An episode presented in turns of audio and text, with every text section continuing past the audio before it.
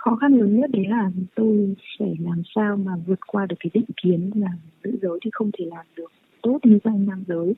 Bởi vì chính khi mà tôi nhận nhiệm vụ thì những cái đồng nghiệp nam đi trước cũng đã khuyên tôi là nên suy nghĩ lại. Thì bản thân tôi khi tôi quyết định thay đổi suy nghĩ của mình lúc đấy tôi cũng đã 36, 37 tuổi. Với cái lòng quyết tâm và tôi đã thành công. Chia sẻ của Trung tá Đỗ Thị Hằng Nga, nữ quân nhân Việt Nam đầu tiên tham gia lực lượng gìn giữ hòa bình Liên Hợp Quốc, cũng là nỗi niềm của rất nhiều phụ nữ và trẻ em gái không chỉ ở Việt Nam mà cả trên thế giới. Trung tá Đỗ Thị Hằng Nga hiện là Phó trưởng phòng Hợp tác Quốc tế Cục gìn giữ hòa bình Việt Nam, trực thuộc Bộ Quốc phòng. Chị nằm trong số 2% sĩ quan trong lực lượng mũ nổi xanh được Liên Hợp Quốc đánh giá hoàn thành đặc biệt xuất sắc nhiệm vụ.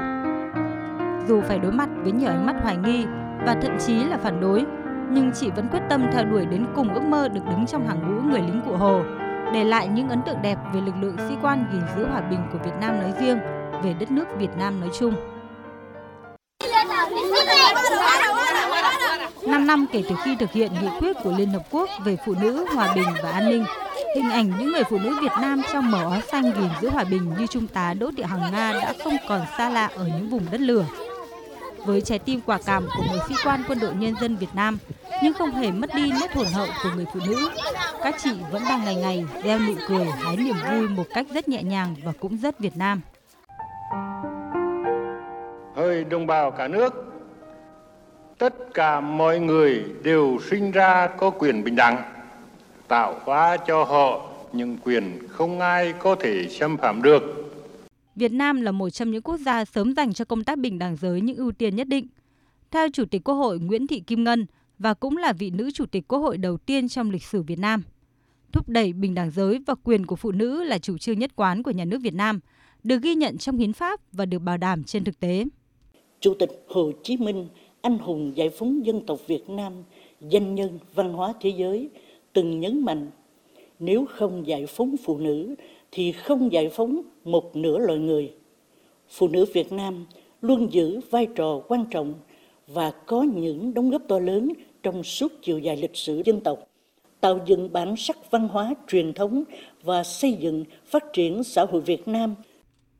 gần 40 năm kể từ khi thực hiện Công ước Liên Hợp Quốc về xóa bỏ các hình thức phân biệt đối xử chống lại phụ nữ, gần 15 năm kể từ khi luật bình đẳng giới đi vào hiệu lực và 10 năm thực hiện chiến lược quốc gia về bình đẳng giới. Việt Nam đã đạt được nhiều thành tựu quan trọng về bình đẳng giới, đặc biệt là những đột phá về nhận thức và hành động. Việt Nam được đánh giá là một trong những quốc gia xóa bỏ khoảng cách giới nhanh nhất trong vòng 20 năm qua. Không dừng lại ở đó, Việt Nam còn góp tiếng nói quan trọng trong việc thúc đẩy bình đẳng giới toàn cầu. Bà Elisa Fernandez Sen, trưởng đại diện cơ quan Liên Hợp Quốc về bình đẳng giới và trao quyền cho phụ nữ tại Việt Nam nhấn mạnh.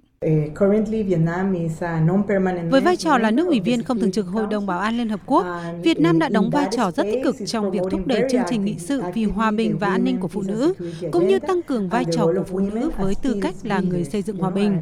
Điều này cũng được thể hiện rõ khi Việt Nam cùng lúc đảm nhận vai trò Chủ tịch ASEAN. Chúng tôi không ngừng nhận thấy cam kết của Việt Nam trong các lĩnh vực bình đẳng giới khác nhau, như bình đẳng giới trong kỷ nguyên số, bình đẳng giới trong đảm bảo hòa bình và an ninh, cũng như trong nỗ lực tăng quyền kinh tế cho phụ nữ.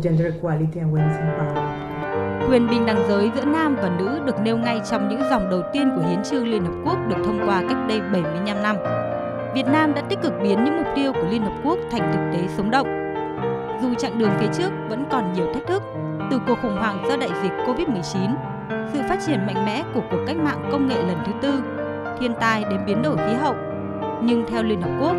Việt Nam đã, đang và sẽ làm rất tốt trong việc đạt được những dấu mốc rất quan trọng cho sự tiến bộ và vì bình đẳng giới. Điều này càng được thể hiện rõ trong bối cảnh đại dịch COVID-19.